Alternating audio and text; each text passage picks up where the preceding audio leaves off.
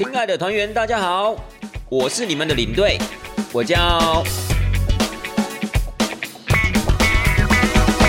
Hello，各位亲爱的听众朋友们，大家好，我是领队，欢迎收听带团这档事儿。那么在上一期节目结尾的时候呢，我们就稍微透露一下本期节目要做的内容了，对吧？没错啊，咱们今天呢就是要跟大家讲一下，就是去英国到底可以买些什么东西。那其实相关的主题啊，我领队之前好像也做过嘛，对不对？我们有做过一集，就是去德国可以买些什么东西呢？所以呢，其实这样的一个节目主题，并不陌生。今天就让我们来跟大家报告一下，我们去英国玩到底可以买些什么东西回来。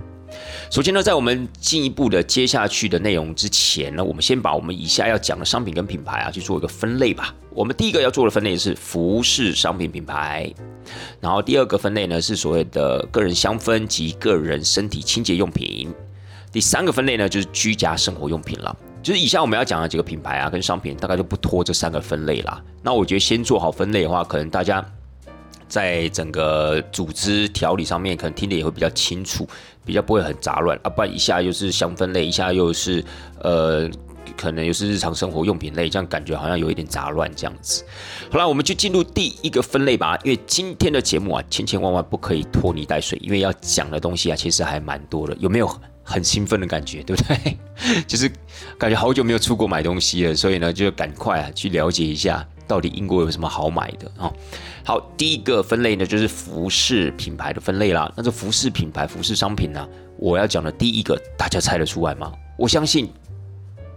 各位听众朋友们应该都可以猜出来，我第一个要讲的品牌是什么吧？对不对？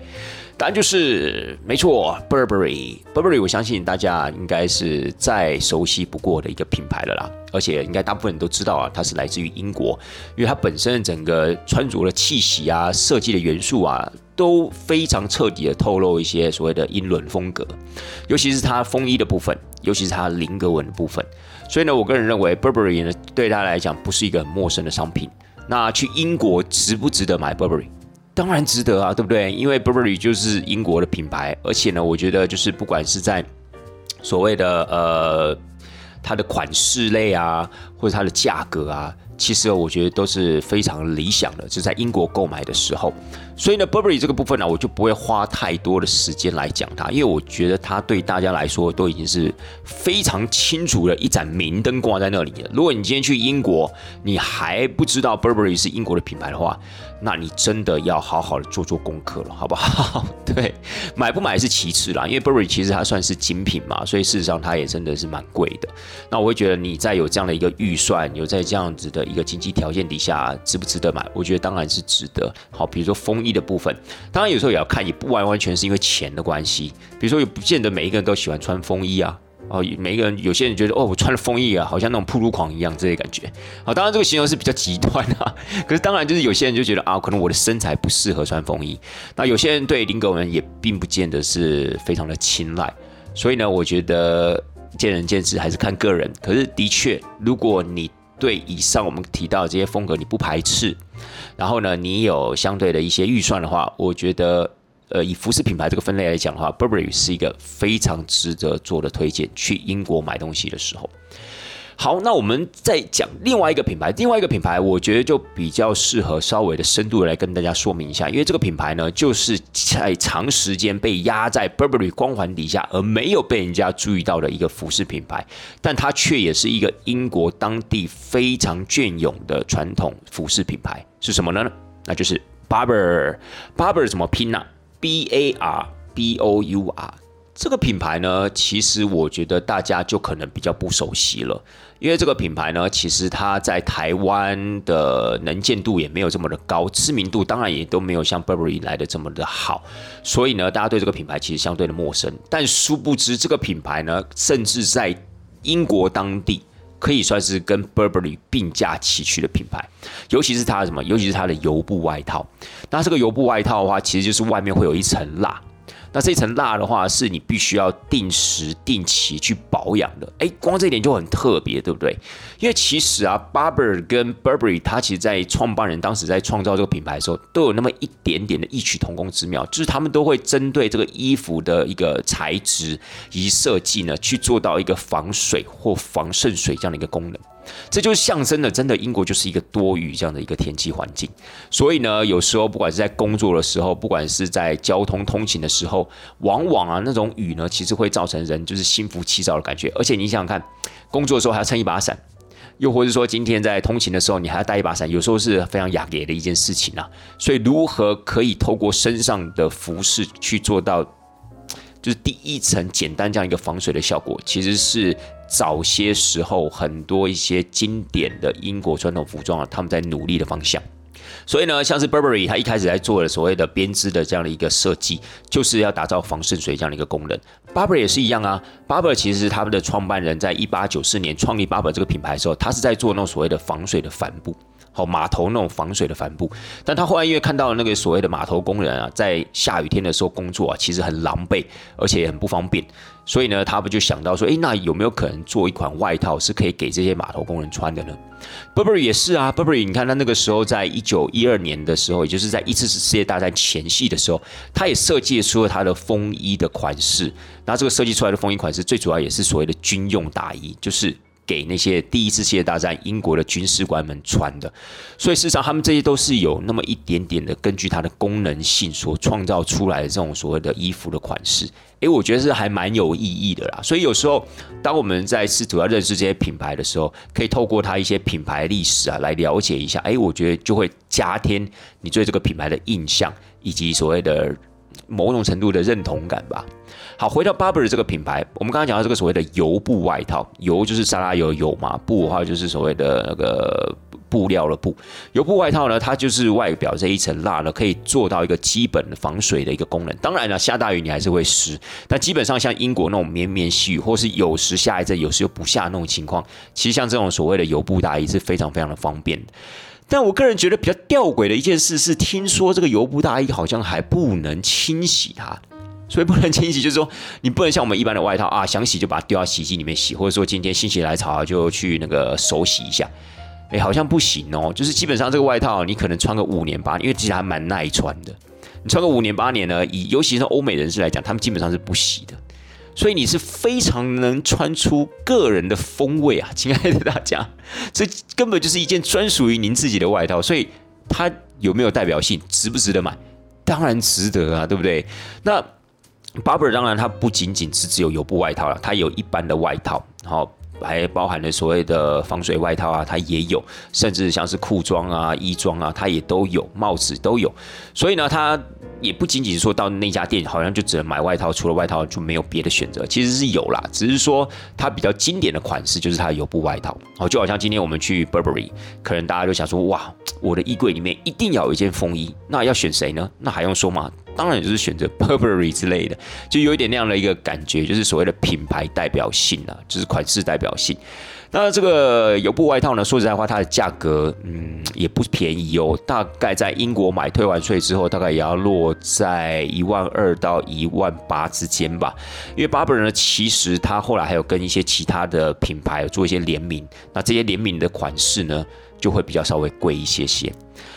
Barber 其实领队，我之所以注意到他，其实很早就注意到他，但是一开始我对他并没有什么好感啊，因为我觉得他太成熟了。讲直白一点，就好像那种英国的欧机上会穿的那种衣服。你仔细去看那个零零七啊，那个 James Bond 零零七他的那个电影里面啊，其实 Bond 有好几次啊，都有穿那个 Barber 的衣服，因为你觉得嗯。帮你如果去穿那个 Burberry 好像有点奇怪，对不对？但是他穿那个 Barber 的衣服啊，诶，就非常的怎么样？非常的有感觉。那事实上，Barber 也受很嗯也受到皇室的青睐，皇室也蛮喜欢穿 Barber 的衣服，因为 Barber 的衣服呢，早些的时候它设计出来就是可以让你可以轻松的穿着出去打猎啊、野餐啊、骑马啊等等那样子的一些活动跟行为，所以皇室呢很喜欢穿 Barber 的衣服。那在这个地方也补充给大家一个小小的尝试，就是不管这个所谓的 Barber 或者是所谓的呃 Burberry，其实他们都有所谓的皇家认证，所谓的 Royal Warrant。那我相信很多听众朋友对这个 Royal Warrant 可能不是那么的熟悉。Royal Warrant 呢，其实就是所谓的皇家认证的意思，就是在英国呢有这样一个机构叫做皇家认证机构。那这个机构每年都会接受很多品牌跟商家的这样的一个申请。申请什么呢？他们申请让他们的产品啊可以给皇室使用，使用多久？使用五年的时间。如果在使用过程中觉得，哎，皇室如果觉得非常的好用，产品也非常的优质，然后也非常具有英国的意义跟传统代表性。那么在五年之后就会颁发这个皇家认证的一个徽章给你。那事实上呢，在整个皇室里面也只有三个人有权利有这样的一个资格可以颁布这个皇家徽章。哪三个人呢？就是现任的伊丽莎白女王，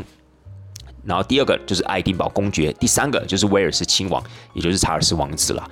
但是呢，自从去年呃爱丁堡公爵逝世之后呢，现在当然皇室目前就仅剩为两个人可以颁发这个皇家认证的资格。但是不管怎么样呢，只要拿到了这个皇家认证的资格，当然你有可能拿到一枚，有可能拿到两枚，也有可能拿好拿满拿到三枚，因为有三个人嘛，所以呢，不见得说这个皇家认证的一个徽章一定要同时三个人给你，不一定，你也可以就是受到其中一个人的青睐，好，比如说威尔斯亲王，也就是所谓的查尔斯王子，哎，他觉得你这个东西不错，他就可以颁给你一个皇家认证的徽章。那事实上，你拿到一个，其实就已经具有所谓的皇家御用这样子的一个效果了，就就像一个殊荣了。所以，其实对品牌的形象来讲，其实是大大加分。那更不要讲说你拿到第二个，拿到第三个，也就是说三个资格人都颁给这个徽章给你，那当然代表说你这是极优质的产品，而且皇家皇室也是非常的爱用，非常的呃喜爱这样。那全世界拥有这样的皇家徽章的这样的商品跟品牌有八百多个哦，而且它不仅仅限于英国当地的品牌，它也一些国外的国际的品牌啊，它有时候也会颁给他。比如说像我所知道可口可乐啊，好像就有这样的一个皇室认证这样子的一个徽章。所以呢，也稍微跟大家讲一下这个皇家呃皇室认证这样的一个机制。那那个机制为什么要特别在这个地方跟大家谈呢？原来啊，就是我们刚刚提到的 Burberry 跟 Barber，它都有这个皇室认证的徽章呢。Burberry 有两枚，那 Barber 呢？Barber 跟各位讲，集好集满，它有三枚呢。也就是包括伊丽莎白女王二世，包含了像是爱丁堡公爵以及威尔士亲王，都有颁布这个皇家认证的徽章给他。所以事实上，Barber 呢，你去看他的衣服啊，在他那个。衣，尤其是那个外套的部分，外套在领口下面，它不是都会绣上他们的那个牌子的徽章吗？你就会看到上面就会有三个盾徽，这三个盾徽呢，就是象征三个人给他这个皇家认证的一个资格，好不好？所以这个部分呢，在我们等一下以下讲到很多的一些商品呢，也会有这样子的一个皇家认证的一个殊荣。如果有的话，等一下领队我也会稍微跟大家稍微提一下。那除了这个 Burberry 跟 Barber 之外，英国还有没有哪些服饰品牌是可以跟大家分享，而且值得购买的呢？有啦，我是有想到一个，但是我可能觉得这一个名字讲出来，大家某些听众朋友可能会有点不以为然。哎，那就是 Superdry，对不对？来，各位听众朋友们，扪心自问，你们家有没有 Superdry 的东西？有没有他的衣服？有没有他的外套？有没有他的包包？好啦，其实 Superdry 当然就是可能没有办法跟我们以上两个牌子去做一个比拟，因为以上两个牌子在英国当地都有一定的一个年代历史了。好，比如说 Burberry 创立于一八五六年。Barber 呢，创立于一八九四年，都是属于老牌子了。那当然，他们的一个品牌形象啊，还有他们的一个品牌的优质，都已经升值在每一个英国当地人士的心里了。Superdry 算是一个比较年轻的品牌，而且 Superdry 呢，其实在三四年前嘛，其实有把这个品牌做烂了，尤其是在其他海外市场的部分，比如说像台湾。台湾根本 Super Dry 的话就变成是一个蔡奇亚米啊，蔡奇亚的品牌啊，对不对？你就是你到处都可以看到 Super Dry 的东西，因为你后来会发现，其实，在很多百货公司的 Super Dry 专柜，它都会用很多的促销手法，甚至还有买一送一这样子的一个策略啊，去做一个产品的一个定位。那说实在话，这样的一个品牌定位、品牌策略，其实是非常非常失败的，就会导致这个品牌价值就会慢慢的遗失啊，就是慢慢的它就会那个就是崩裂，就是。大家都会觉得，那我就不要穿 Super Dry，因为 Super Dry 好像感觉很廉价的感觉，就你穿不出那个衣服的质感。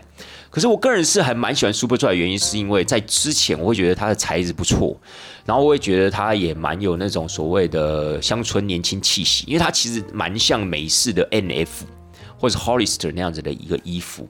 那他们的衣服呢，其实我觉得材质又使用的不错，就。在长期清洗的过程中，也不太容易变色啊、变形等等，所以我还蛮喜欢买 Super Dry，因为那个时候除了美国 N F，因为美国 N F 跟 Hollister 都是属于比较早期，大概都是领队我在当学生时代的时候，它大概就是蛮流行的一种所谓的美式乡村穿着。那 Superdry 算是为这样子的一个领域啊，加添了一股新的，就是一股新流嘛。所以那个时候刚出来的时候，我也蛮常买它。但是后来也就觉得，哎，好像大家都穿，就觉得不太想要再去继续给它购买了。所以呢，在二零一九年，好像二零一九年、二零二零年的时候，他们的那个创办人就回国到他们的公司嘛，就董事会聘请他们的创办人回来，因为他们的创办人中间有离开，然后现在把他找回来，找回来干嘛？挽救这个品牌啊，因为这个品牌已经被做烂了嘛，所以呢。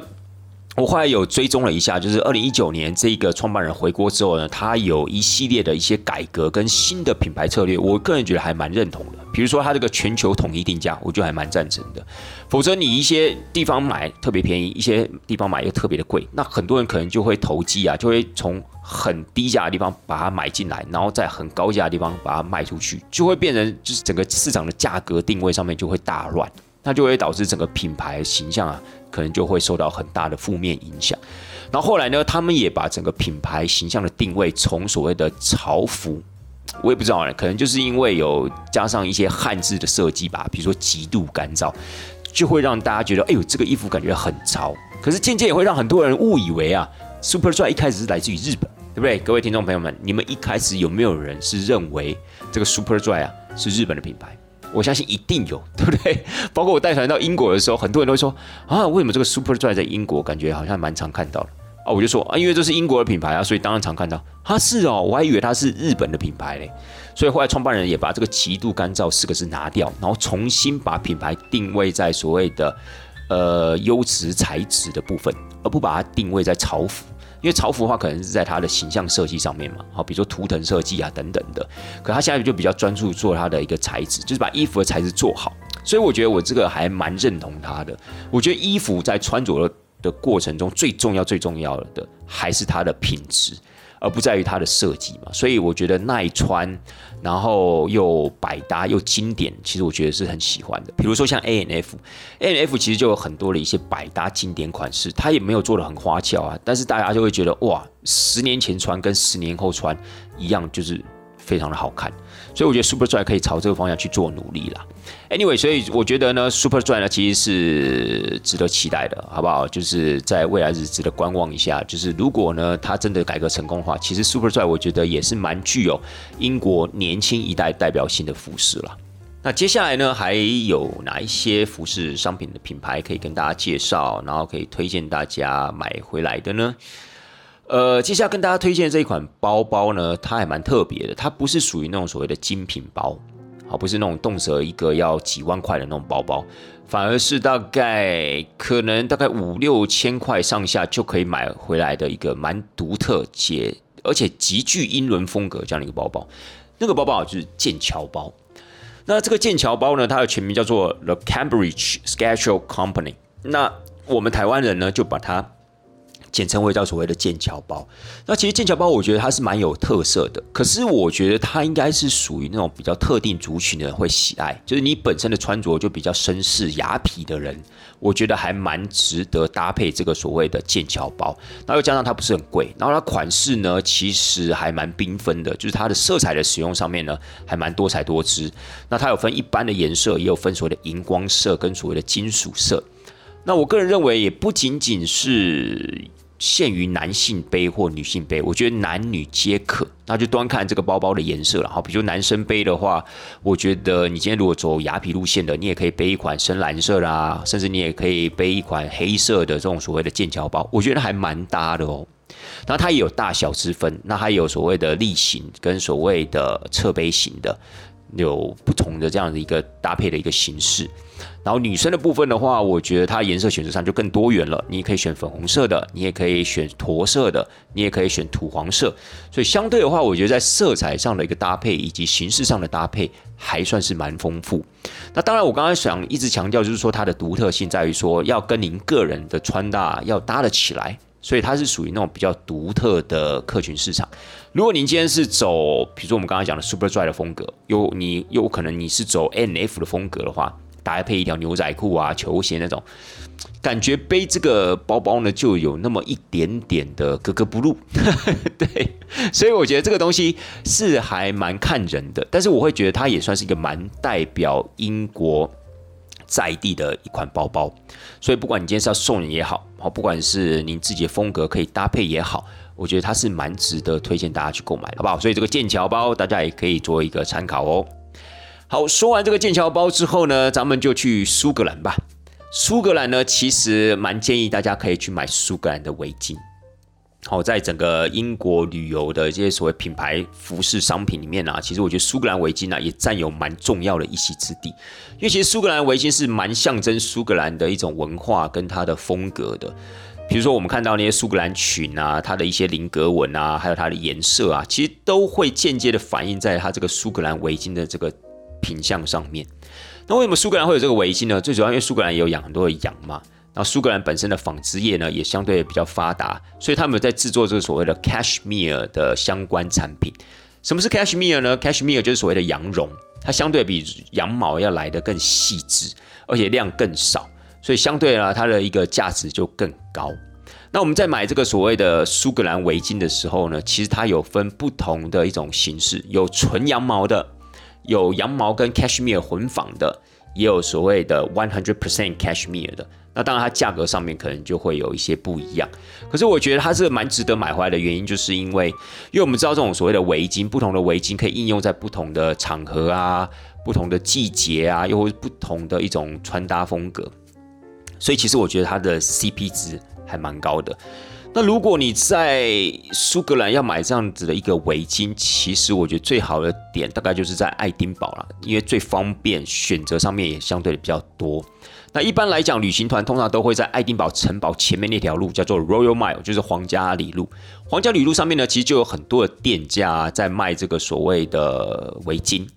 那大部分的店家他卖的围巾呢，其实各式各样的都有，所以你可以挑到你想要的价格，你也可以挑到你想要的款式，所以其实我觉得是蛮方便的。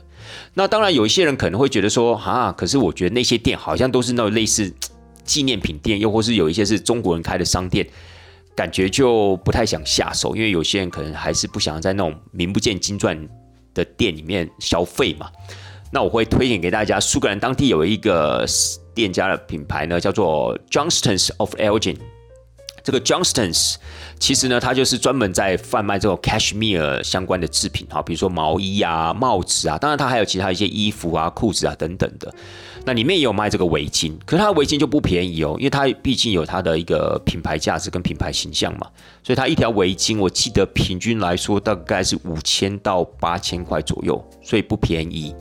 那如果以这样的一个价格，在刚才我们刚刚提到的皇家里路上面，你大概可以买到个两条，甚或是三条，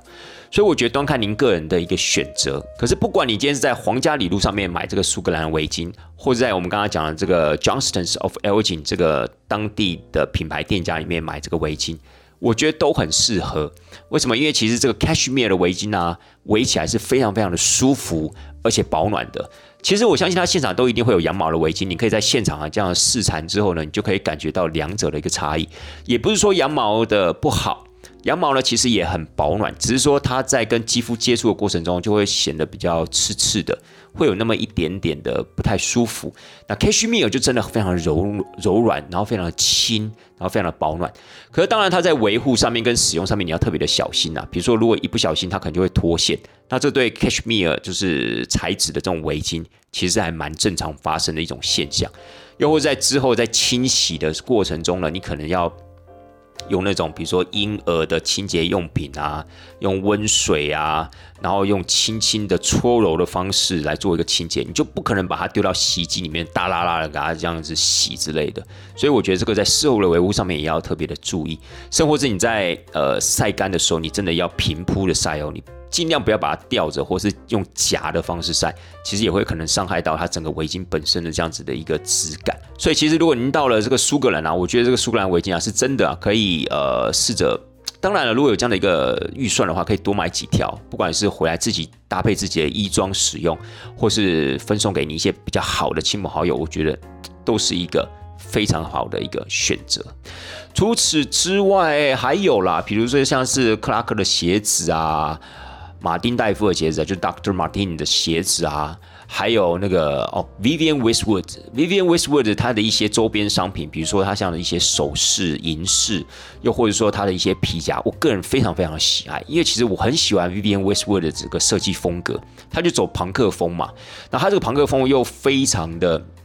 怎么讲，非常的符合英国在地那种朋克摇滚气息，所以我觉得它有一定的代表性。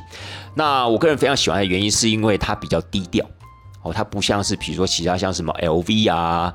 比如说像是 GUCCI 啊等等的，就是感觉好像大家想到精品品牌就会直接想到这些品牌。虽然说他们不是英国的啦，但是我觉得呃，Vivienne Westwood 在整个精品市场，在时尚界也有他自己的一席之地，因为他有他自己的一些特殊的客群嘛。然后我会喜欢上他的原因，就是因为我觉得他的低调以及他的一些设计是我个人青睐的。好不好？所以各位听众朋友们，如果你喜欢这种所谓的朋克摇滚的这种气息的话，或许 Vivienne Westwood 这个品牌呢，也是你去英国啊可以去稍微逛一下的选择，好不好？好，以上呢，当然没有时间啊，可以跟大家一一细细的去讲这些所谓的服饰商品的品牌啦。比如说，我们刚才还有提到克拉克鞋啊，还有所谓的 Doctor Martin，他们都是英国的品牌。但是有兴趣的话，可能就稍微自己去做一下功课喽，好不好？好，接下来我们就要进入到第二个分类。第二个分类呢，就属于个人香氛及身体清洁用品的部分啊。讲到这个个人香氛，我相信各位听众朋友们，大概很多人又心中有个底了啊。我知道你要讲什么了，对不对？没错，我就是要讲那个品牌怎么样？那个品牌呢，就是 Jo Malone，好不好？Jo Malone 呢，我相信很多的听众朋友们应该都很熟悉，搞不好你们家里面现在衣柜里面就放了一瓶，或者你的化妆桌上面就放了一瓶，又或是你们家里面可能正在使用的就是 Jo Malone 的扩香，也不一定。所以事实上，Jo Malone 在这个品牌在台湾的能见度还算是蛮高的，而且它的名气也蛮响的。导致呢，后来大概在二零一五年之后吧，只要去到英国，其实各个团员大概都会询问九马龙，而且也都会买九马龙回去。好，但是你们知道九马龙在英国买其实也有它的价差吗？嘿 嘿，这个部分呢，就要跟大家稍微的分享一下这个九马龙的一个购物的叫战守则了。其实呢，在台湾买一瓶九马龙的香水，以一百 ml 的一个容量来讲的话，大概是不是差不多要到五千块啊？我是不知道，因为我也没有在台湾买过啦。因为之前我们有去英国的话，我们就会在英国买嘛。那香水这种东西，你又不是用的很快，所以我是没有在台湾这边呃特别的常去买这个旧马，就特别去买旧马龙的香水。但是我记得一瓶大概也要四千六、四千八左右，有这么贵吗？好像差不多了，对不对？OK，Anyway，总之呢，你如果在英国的市区买旧马龙的香水，以一百 ml 的容量来讲的话，大概是九十五英镑。可是，呃，这个价格其实就已经是台湾买了大概七五折左右了。可是，如果你今天是在英国的机场买的话，各位又更便宜了，变成七十五英镑，也就是降了二十英镑，大概就是台湾的六折左右。所以，事实上，其实我会觉得呢，它其实相对的是非常非常划算。你说，所以你说值不值得去英国买九马龙的香水？当然要买啊，对不对？如果你是今天是惯于使用香水的，然后你可能家里面有时候也会摆一些香氛啊，甚至你也会使用一些所谓的身体清洁用品的，我觉得你都可以考虑他们家的一个产品，而且在英国买真的相对的比较划算。那九马龙最有名的一款香水的话，大概我相信各位粉丝们可能都有听过，就是英国梨跟小苍兰这个气味的嘛，对不对？就是 English Pear and f r e e z e r。那这一个香水呢，其实由它的同名创办人叫做所谓的 Joanna Malone，他在一九八三年的时候所创立出的这个所谓的同名品牌。那也要跟大家讲一下，就是所谓的我们所熟知的这个英国梨及小苍兰这个味道，其实并不是他创立出来的啦。应该讲说，其实这个创办人呢，Joanna Malone，他非常有这样的一个调香的天分，因为他妈妈就是开所谓美容美发店。所以他从小啊就接触了蛮多这种所谓的香氛香气类的这样的一个产品，然后加上他自己本身也有一些调香的天呃天分，所以在一九八三年的时候，他就创立这样的一个所谓的同名品牌 Jo Malone。那一直到一九九九年的时候，这个品牌就被雅诗兰黛给收购掉了。收购掉了之后啊，因为 Jo Malone 后来因为身体健康的关系，有短暂的去治疗。治疗完之后回来，发现呢，哎，怎么感觉这个品牌跟他想象的有一点不太一样了？可能跟他的初衷啊，或者是跟他的一个设计理念有点不太一样了，所以他就选择离开。那后来这个所谓的英国梨跟小苍兰这个味道呢，是在呃 Joanna 她离开之后啊，才被其他的调香师啊所调出来的。所以 anyway。这只是一个小小的品牌冷知识啦，也在这个地方跟大家 share 一下，分享一下。但是不管怎么样，这不影响 Jo Malone 他自己本身的一个魅力，甚至他的魅力也受到很多一些国际五星级饭店的青睐，会跟他一起合作，就是有关于，比如说饭店大厅的扩香啊，甚至香氛蜡烛的使用。比如说，据我所知，大概 Four Seasons 好像就有跟 Jo Malone 有合作过这样。所以呢，我觉得它是一个英国以个人香氛来讲呢，是非常具有代表性的一个品牌。当然，它也是皇室或是一些英国的一些呃模特啊，或是所谓的明星啊，他们所惯用而且爱用的这样的一个个人香氛。那我们刚刚特别提到，就是说，如果你今天买 Jo Malone 的话，当然在机场买是最便宜。可是通常我都会跟团员讲，在机场买有它的风险。因为你在机场买的话，当然是你要离开英国的时候买嘛，那等于就是你在英国的最后一站了。那有没有可能买得到你喜欢的味道，这是一个问题。而且你在退税的过程中，如果耗费了太多的时间，因为我们知道我们去欧洲国家，包含英国买东西，都会要走一个退税的流程，在机场嘛。所以如果你在机场耗了太多时间在做退税的话，变成说你有可能连逛九马龙的事情都没有了，对不对？所以你就变成说你可能。哇，那到时候真的很悲惨。就比如说，你拟定了一大堆九马龙的东西你要买的，结果你就发现，在机场你时间不够，连上飞机的时间都不够了。这个时候你就只能冲上飞机哭了，各位，因为你都没有办法买回去，而且又这么的划算，对不对？所以通常我都会跟团员讲说呢，你可以在机场先买一些哦，你可能一定要买的，或是你帮朋友买的，我觉得你可以先在市区搞定。然后机场的部分呢，你就可以就是有一点那种可有可无的啦。如果有，哎，我就多买一点啊；如果没有也没关系的那样的一个情况，我觉得你就可以留待到机场再买。再来呢，还有没有一些其他的个人身体清洁用品及香氛可以推荐的呢？有的，还有另外一个牌子啊，叫做 Molten Brown。Molten Brown，我觉得台湾的听众朋友们应该就比较少听过这个品牌。因为它这个品牌呢，在台湾的能见度啊，跟知名度啊，相对就没有这么的高。然后往往呢，在个人香氛的部分呢，又被 Jo Malone 压在下面，所以大家可能不会注意到这个 Morton Brown。那事实上，领队我去 Morton Brown 去选购商品的时候，我也不会买一些个人香氛的部分啦，因为可能我觉得个人香氛有我自己惯用的嘛。但是像是所谓的身体的清洁用品，像是沐浴乳啊、洗手乳啊、洗发乳啊，我就会选择在 Morton Brown。Morton Brown 呢，其实它也算是一个老牌子哦。它甚至它的品牌的创办时间要早于九马龙，它是在一九七一年就创造了。那他们两个也有异曲同工之妙，跟 Burberry 跟 Barber 的关系很像。所以我们刚好提到了一九八三年的时候，九马龙他的创办人 Joanna 他自己的创作背景，是因为他小时候他妈妈是开美容美发店嘛，对不对？那这个 Morton Brown 也是一样，他的创办人也是开这个美容美发店。你说巧不巧？真的非常非常巧。那他也是差不多在。二十世纪八零年代的时候就开始做这种所谓的调香，然后创造出第一款的，好像是沐浴乳吧，相关的气味的名称我有点忘记了，但它好像也是调制出了第一款的身体清洁用品，所以其实它的时间跟 Jo Malone 的时间有那么一点点的重叠到，所以我觉得哎，真的是。蛮有缘的哈，那 Morton Brown 的话，它是标榜的就是说它的一些身体清洁用品呢，有各种不同的气味。它标榜的就是当你洗完澡，除了做到基础的清洁效果之外，感觉好像身体也上了一层香氛的那样的感觉，所以。我觉得那个气味是非常舒服的，闻起来非常舒服，它不会让你觉得很浓郁啊、很刺鼻之类，不会。所以我很喜欢用他们家的沐浴露、洗手露也是一样，尤其是洗手露，有时候洗完手的时候，你会觉得哎，整个人感觉香香的感觉。我是 我是还蛮喜欢的。当然，我觉得有些人可能会觉得，呃，他可能不太喜欢感觉，他就喜欢用那种无味的清洁剂啊，就是没有味道的啦。那我觉得可能 Molten Brown 就不太适合你，否则如果你觉得哎洗完手或洗完澡身体有一种香香的感觉的话，我觉得 Molten Brown 可以考虑诶，而且它也是用那种蛮天然的材质啊去提炼出来的那种所谓的香精跟沐浴呃就是沐浴露，所以我还觉得它还蛮不错的。它如果进到你它的实体门市店的话，你会看到它有蛮多的一个水槽洗手槽，就在那个地方你可以去试用啊，不管是洗手乳的部分也好啊，或是沐浴乳的部分。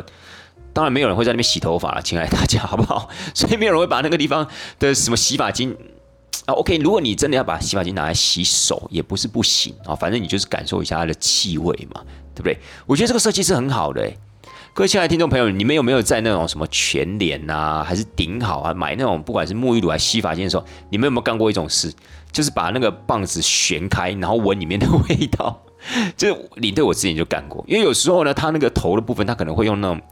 那个胶带固定啊，然后可是你又想要知道味道啊，比如他跟你讲那个味道，你又搞不太清楚，对不对？所以你就会想要闻味道，同时你就会把那个那个压棒啊给旋开，对不对？然后就把整个人抽出来。天哪，我觉得这个这个其实真的是还蛮蛮那个真卡怂的一种行为，但是真的你不这样干，你闻不到它的味道啊，对不对？亲爱的听众朋友们，你们扪心自问，你们有几个人干过这种事情？我相信应该蛮多的了，好不好？所以呢，基本上在 Morton Brown，你如果想要对它的气味产生好奇的话，你就不用去干这种事情。那事实上它也没有悬棒了。哦，对，刚刚忘记提到它的一个容量大概是三百 ml，它的经典品大概就是三百 ml，然后价格大概如果在英国买，退完税之后大概落在五百到八百之间吧。好，就不管是洗手乳或沐浴乳，其实价格没有差很多，大概就是五百到八百之间。呃，说实在，以那样的容量来看，也是不便宜啦。但是我会觉得它后面所赋予的那样的一个感受，我觉得是还蛮有价值的。所以我觉得各位听众朋友们，下次到英国可以去尝试看看。领队，我还记得有一次我在那个地方买了失心疯嘛，我想我大概买了八瓶。亲爱的大家，我还记得那次结完账之后，折合台币好像六七千块。我买了八瓶，因为我觉得它每一瓶啊，其实都还蛮好闻的。在这个地方呢，推荐给男性的听众朋友们一款叫做所谓的 Russian Leather，这 Russian Leather 就是俄罗斯皮革这个口味啊，不是这个口味啊，这个气味啊，我觉得哎，洗完澡之后呢，闻起来特别的优质。Russian Leather 就是俄罗斯皮革，它是一个黑色的瓶子。哦，对，刚才也忘记跟大家说，就是这个 Molten Brown 呢，它还有另外一个特别的地方，就是它的产品，它会用各种不同颜色的瓶子，象征不同风味的这样子的一个呃气味。所以我觉得这是一个还蛮缤纷的搭配，我还蛮喜欢的。所以呢，呃，Molten Brown 如果听完之后对这个品牌诶有点兴趣的话，你就可以稍微把它记起来喽。下次去到英国啊，你就可以特别的去找这样店啊，进去选控你自己喜欢的商品了。好了，那有关于个人香氛及身体清洁用品，还有没有其他品牌可以值得跟听众朋友们做分享的呢？我想想啊，有 The Body Shop，The Body Shop 台湾是不是也有啊？对，好像也有嘛。对，在百货公司里面也有。所以 The Body Shop 其实我觉得对台湾的呃，对台湾人来讲应该不是那么的陌生，相对比较熟悉的一品牌。可能蛮多人不太知道它来自于英国。对，事实上它其实就是一个英国的品牌 The Body Shop。然后还有 Crabtree 哦，Crabtree 也是英国的品牌。Crabtree 的感觉就好像有一点类似意大利的雷利欧。或是法国的欧舒丹，又或是捷克的波丹尼那样的感觉，他们都是标榜那种天然植物提炼的保养品，或是所谓的清洁用品，我觉得也蛮不错的。像是龟柏翠，它的那个。护手霜吧，对不对？它的护手霜是所谓就是有点像牙膏那样的一个形态，其实那个也是经典不败隽永的商品啊，就是龟柏翠旗下一个很经典的商品。它那个商品其实到现在还是看到蛮多，包含现在年轻朋友也有在使用的。但事实上，Crabtree 我不知道，可能是因为它的一个品牌策略，就是慢慢的好像在台湾的能见度变得比较低一点点。不知道，我个人察觉了。可是在英国还是看得到哦。好，在英国其实蛮多的一些城市里面还是看得到 Crabtree。所以像是 Crabtree、The Body Shop，在英国的一些比较热闹的街上，还是可以看到他们的实体门市店。但是像 Morton Brown 就会比较少一点了啊。Morton Brown 可能要到稍微大一点的城市，比如说像是伦敦啊、幼科啊、爱丁堡啊，可能就比较容易看到他们的踪迹。那 Jo Malone 其实坦白讲，在购买方便性来讲，它是最不方便的啦，因为它就只能回到伦敦你才买得到，或者说。呃，也不是只有回到伦敦了，就是大城市你还是买得到。但是如果以旅游经过的城市而言的话，大概就是伦敦会比较方便哦。爱丁堡可能也有，其他的地方像我们刚刚提到的幼可啊，又或是什么牛津、剑桥啊，就找不到它的一个一个踪迹了。这个样子。好，那接下来呢，就是要跟大家讲一下有关于机 不机。呃，有关于居家用品的分类咯。那在居家用品的部分，蛮值得推荐给大家购买的。第一个我们要讲的就是茶啦，因为其实茶哦，不单单只是买英国的茶，因为英国的喝茶文化其实算是非常的蓬勃的一个国家，就是跟台湾比起来，应该是有过之而无不及。只是台湾可能比较常喝的是乌龙茶，但英国喝的是红茶。可是它衍生出来一系列的一些周边商品，我觉得都是非常值得购买的。不管是用来台湾喝茶用，又或是在台湾可以当做所谓的居家摆饰之类，我觉得都非常非常适合。那就让我们先讲一下茶叶的部分吧。茶叶部分其实应该蛮多的一些听众朋友，甚至之前去过英国的团员啊，他们都蛮挣扎，就是说，哎，我到底要不要买这个英国的茶叶？因为台湾就已经有很多的茶叶了嘛，对不对？各位听众朋友，你现在家里面搞不好就放了很多包的茶叶，有绿茶、红茶、乌龙茶，什么都有，所以就会觉得哇，家里面的茶都还没喝完，我还要再买英国的茶叶吗？而且英国喝的又是红茶，感觉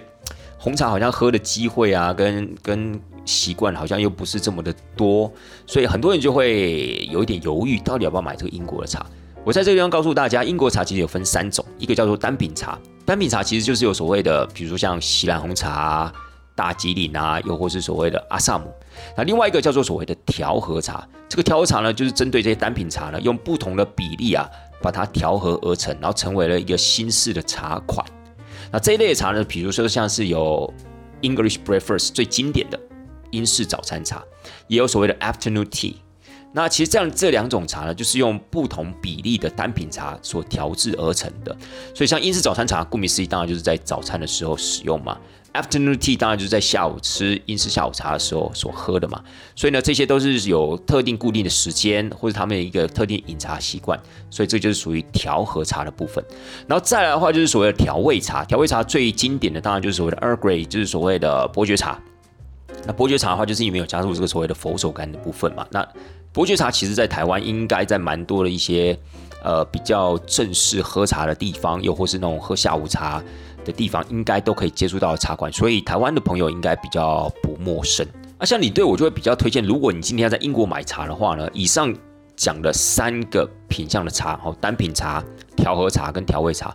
我觉得调和茶是最具有。代表性的，所以我觉得你真的要买，你就买调和茶就好了，你就不需要去买单品茶。调味茶的部分大概就伯爵茶最有名，但是伯爵茶我觉得大家可能在台湾也蛮常可以喝得到，所以我觉得在调和茶的部分，尤其是以上我们刚刚讲到了 English Breakfast 跟所谓的 Afternoon Tea，其实我觉得可以买一点回来，不管是自己喝也好，或是给家人朋友当做所谓的伴手礼，其实我觉得都是一个很好的选择。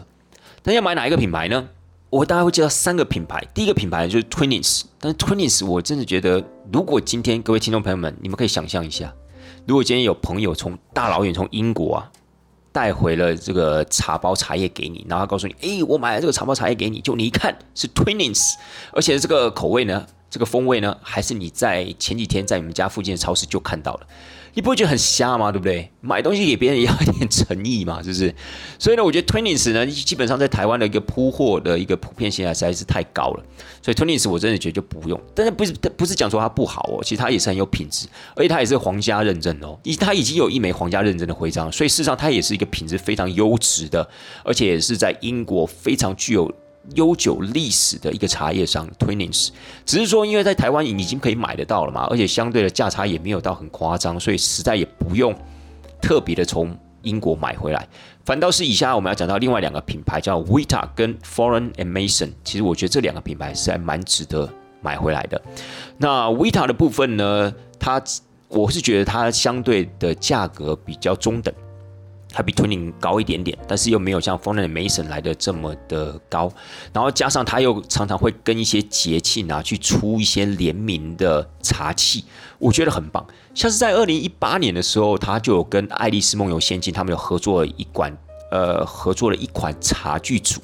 我觉得就非常的精致。那时候本来想要买了，但是后来因为它的茶壶太大了，携带上真的不是那么的方便，所以只好作罢。否则那一款茶具组、茶壶加茶杯啊，我觉得非常的优质。所以呢，像 Vita 呢，它常常就有在做这种所谓的一些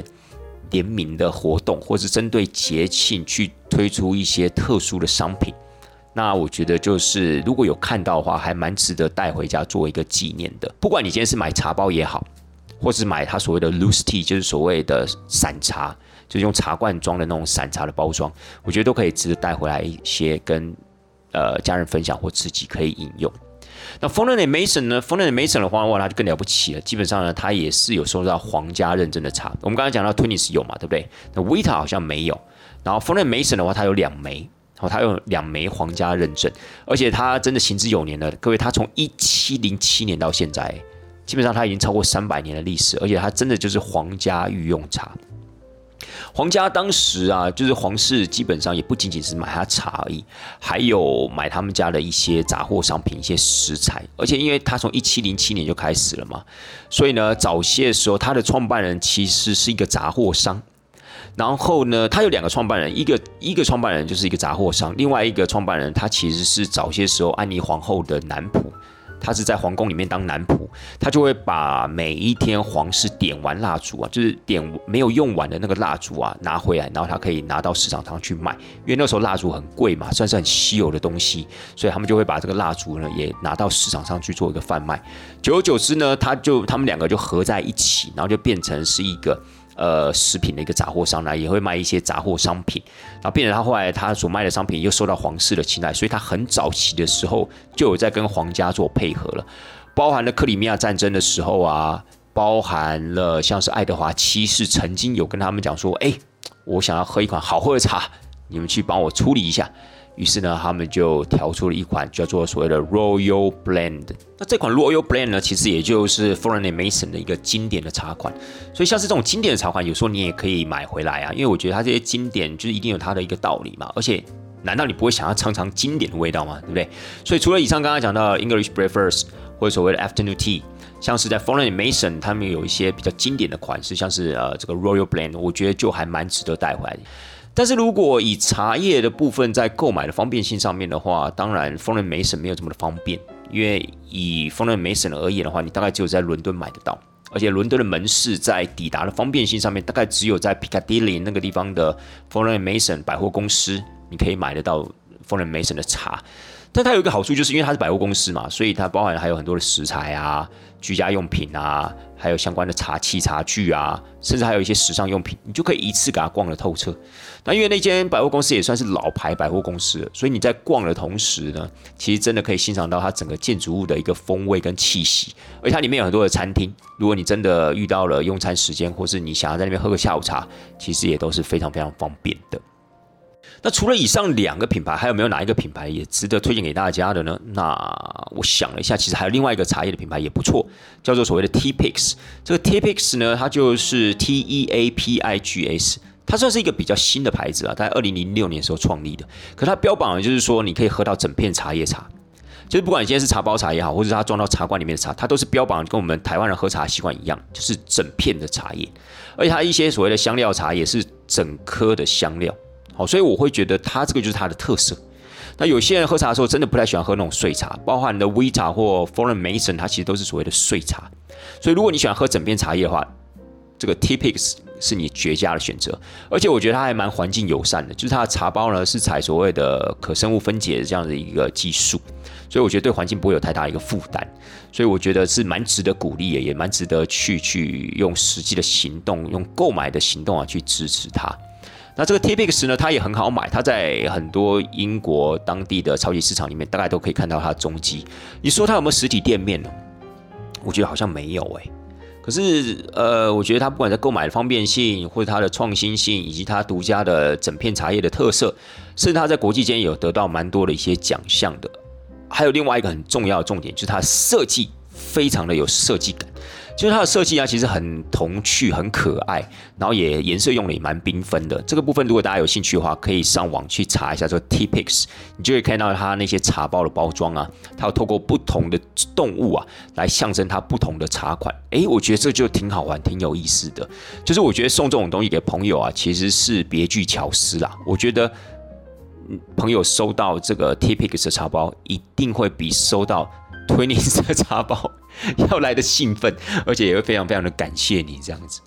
好了，那茶的部分当然除了茶叶之外呢，除了茶叶的品牌之外，其他周边的一些所谓的瓷器茶具部分，真的在英国旅游的时候也非常的值得买回去。而且这个部分倒也不见得一定要买到非常知名的品牌。其实一般在乡村啊，或是一些小城市里面看到的一些小商店里面，他们就有在卖一些喝茶的茶具。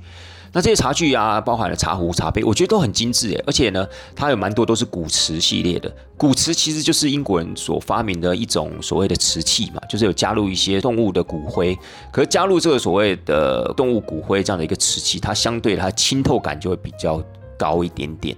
所以呢，其实我觉得这种古瓷类的茶具也蛮值得带回来的啊。而且呢，在英国很多的那种乡村都有在卖这种所谓的茶具啊、瓷器，而且都别具有乡村的风格，反而比那种大品牌底下在卖的那种茶具、瓷器啊，我觉得要来的吸引人，而且价格上面也非常的亲民，好吧？所以其实有时候茶的部分不仅仅是只有茶叶的部分，也包含它一些周边的这些商品。哦，还有所谓的 Tea Tower，这个 Tea Tower 也是非常的适合买回来当纪念品，或者送给自己身边的好朋友们。这个 Tea Tower 其实它就是在喝茶的时候啊，垫在那个茶壶跟茶杯底下的。好，比如说你不想弄脏桌子，好，你不想那些所谓的面包的屑屑啊，搞得到处都是，他们就会在底下垫一个所谓的 Tea Tower，或者有时候呢，他会用 Tea Tower 来擦拭这些所谓的杯具。那这个 T tower 大部分都是用亚麻这样子一个材质所制成的，就是极少部分啊，我有遇过就是用棉质这样的一个材质。那这样大小呢，就是这个茶巾大部分都是长方形的啦，大小大概我有我有量过，大概是七十五乘以五十公分，大概啦。那我觉得这个茶巾也不见得是说一定要喝茶才能用啊，有时候你可以把它拿去点缀家里面的一些布置摆设，我觉得也挺好的。好，比如说你也可以垫在你的桌子上面，好，你也可以把它挂起来，你也可以把它当做这种两个把它挂起来就变成门帘，我觉得这个都是蛮好的一种居家布置的小巧思。所以其实我都会推荐我的团员这种茶巾的部分，尤尤其茶巾的部分，它的设计感也很够，就是它上面有很多形形色色的图腾。好，包含了一些所谓的特殊景点啊，他们所推出那种纪念的茶巾，因为茶巾跟这种所谓的茶具哦，在英国当地可以算是非常常见一种居家生活用品，所以有时候他们会把它跟一些景点的纪念商品去做一个结合，比如说你到了爱丁堡城堡，比如说你到了所谓的伦敦塔，比如说你到了巨石阵。你在逛他纪念品商店的时候，你都会觉得很纳闷，哎，奇怪，怎么他们都有在卖茶具跟茶巾？那这些东西不是感觉跟这个地方八竿子打不着的一个一个关系嘛？但他们就会把这样的一个东西去做一个结合，因为其实它这个是属于蛮在地化的一些商品，所以他们会觉得，哎，喝茶饮茶文化其实算是我们国家一个特色，所以呢，我们也会把这样子的一个纪念商品做成茶杯、茶壶的形态，或是做成所谓的茶巾的形态。那我觉得你就可以把它当做是一种收集的理念跟想法。好，经过了不同的景区，你就会各买一些回来，然后可以做一个组合，或者做一个纪念，做一个收藏，又或是买回去分享给一些诶，比如说对这些有兴趣的一些亲朋好友。诶，我觉得这就是一个很好纪念品的选择。诶，不仅仅是对自己，对一些其他亲朋好友也来也来说，也都是蛮理想的。好不好？所以以上呢，有关于茶的一些周边商品啦，不仅仅只有茶的品牌啦，还有一些周边商品呢。这些周边商品都不需要去追追逐它，就追求它的品牌，只要好好的去挑选你自己喜欢的款式啊，我觉得就非常 OK 了。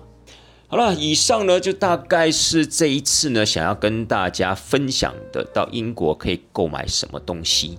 那当然，碍于时间的关系啊，不太可能的一一跟大家细说。其实。领队，我还有一些想要跟大家推荐的，比如说像是一些乡村地区的古董商店啊。我们上一次节目不是有跟大家分享到吗？我觉得这些商店也蛮推荐大家，如果有时间有这样的机会的话，真的也可以进去逛逛。它其实没有什么特定的品牌，也没有一些特定的商品，就在里面就看到你自己喜欢的一些小东西，好，比如说茶具、